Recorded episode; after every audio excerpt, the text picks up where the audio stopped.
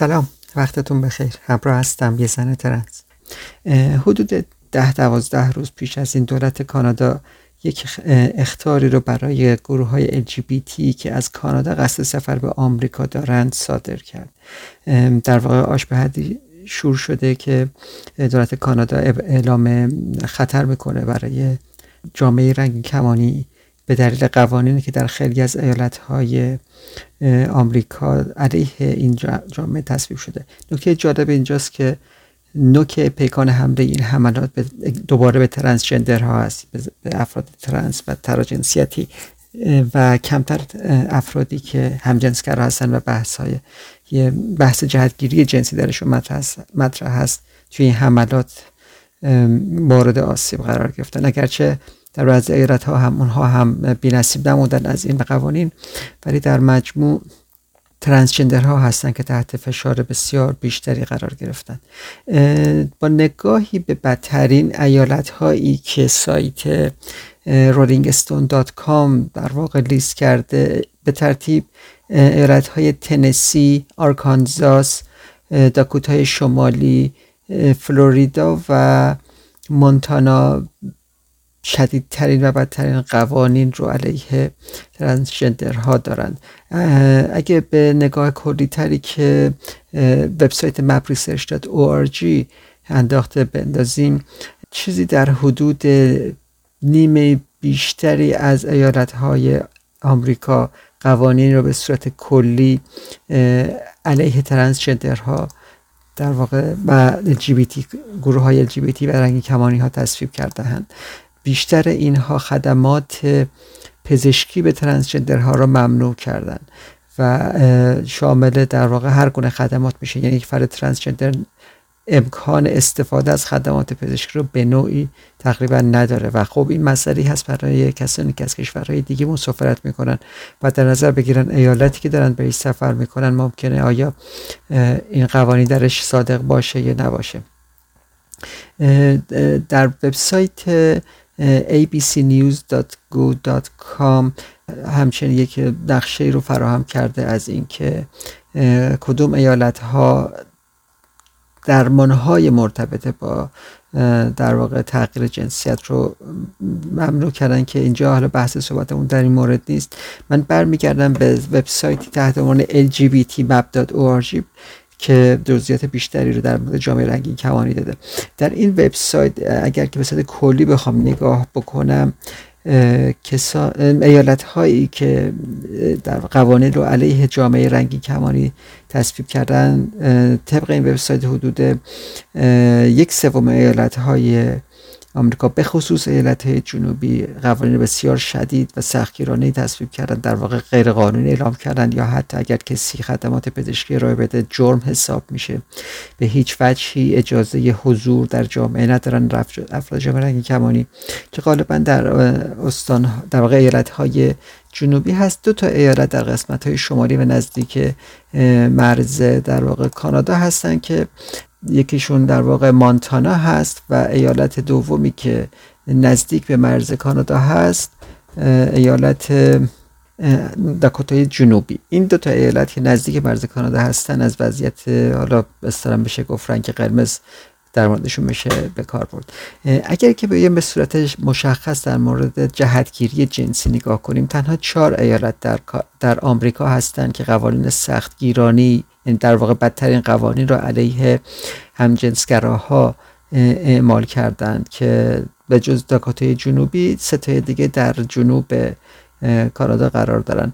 ولی اگر که نگاهی به بحث هویت جنسی بندازیم تقریبا میشه گفت بیشتر از 50 درصد ایالت های آمریکا این روند رو به پیش گرفتن و در واقع ترنس بودن رو به نوعی غیرقانونی اعلام کردن. انقدر این لیست بلند بالا هست که امکان خوندنشون نیست. در واقع راحت تر اگه از من سمت دیگه بیام بگم که کدوم ایالت ها امن هستن یا سبز هستن برای ها نکته جالب اینجاست که دو سمت در واقع منطقه شرقی و غربی آمریکا یعنی دو قسمتی از کشور که در تماس با اقیانوس ها هستند ایالت های سبز هستند و قسمت های مرکزی و جنوب خصوص اینها تماما در واقع در وضعیت قرمز قرار دارند. به طور خلاصه در قسمت هایی که مرز مشترک با کانادا دارن ایالت هایی که خطرناک هستن برای مسافرت داکوتای شمالی داکوتای جنوبی و همونجور که پیشتر بهتون گفتم حتی ایالت میشیگان و چیزی که توی این لیست میشه باز نگاه کرد آیداهو مجددا هستش و یک ایالت دیگه ای که نزدیک هست به مرز آمریکا وایومینگ هست. اما بقیه ایالت ها به خصوص نیویورک واشنگتن و قنیت هایی که در واقع ساحلی هستند امنن دو تا ایالت در واقع سه تا ایالت ساحلی در جنوب شرقی آمریکا امنیت ندارن که فلوریدا مشهورترین اونها هست. دو تای دیگه رو اگر که من بخوام اسمش رو میگم کارولینای جنوبی و اونجوری که من در مپ می‌بینم جورجیا. اینها هم در واقع در وضعیت قرمز قرار دارن. خیلی شاید جالب نباشه من بخوام تک تک ایالت ها رو اینجا اسم ببرم که کجا امن هست کجا امن نیست. شاید شنونده ما خیلی درگیر این موضوع نباشن که بخوان سفر به آمریکا بکنن و نگرانی بابت LGBT بودن داشته باشن. نکته مهم این تصویر کلی هست. اینکه چقدر در آمریکا حرکاتی داره علیه جامعه رنگی کمانی اتفاق میفته به خصوص ترنسجندرها رو تحت فشار دارن قرار میدن و حضورشون رو در جامعه دارن از بین می... سعی می‌کنن که از بین ببرند. وبسایت mapresearch.org در واقع استراتژی هایی رو که در آمریکا پیش گرفته شده برای اینکه جامعه LGBT رو سرکوب کنن در هشت گروه در یا در واقع در هشت تاکتیک دسته کرده. اولینش سانسور کردن هر گونه بحث در مورد افراد LGBT هست. یعنی اسمشون رو نیارید حرفشون رو نزنید و دارن سعی می‌کنن که از این طریق این گروه ها رو ساپرس کنن و در واقع سرکوب کنن.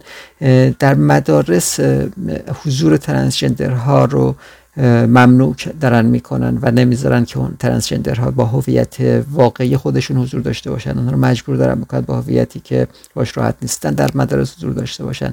تاکتیک سومی که به کار داره میره اینه که قوانینی که بولی کردن و آزار و اذیت جامعه LGBT رو محکوم می‌کردن برمیدارن. یعنی این اجازه رو به دانش آموزان دیگه میدن که اگر دانش آموزی عضو جامعه LGBT هست به راحتی باهاش رفتار بدی داشته باشن و توهین آمیز باشه یا آزار اذیت کنن.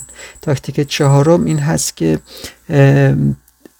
اگر که کسی در این موارد به اصطلاح مثلا معلمی اگر در مدارس در مورد بحث LGBT صحبت کنه به عنوان یک جرم ترقی میشه و حتی منجر به اخراج معلم بشه. تاکتیک پنجم معلم هایی که در نقطه مقابل هستند رو بهشون جوایزی میدن. در واقع پاداش میدن بهشون. اگر معلمی بیاد علیه جامعه LGBT در کلاس صحبت کنه.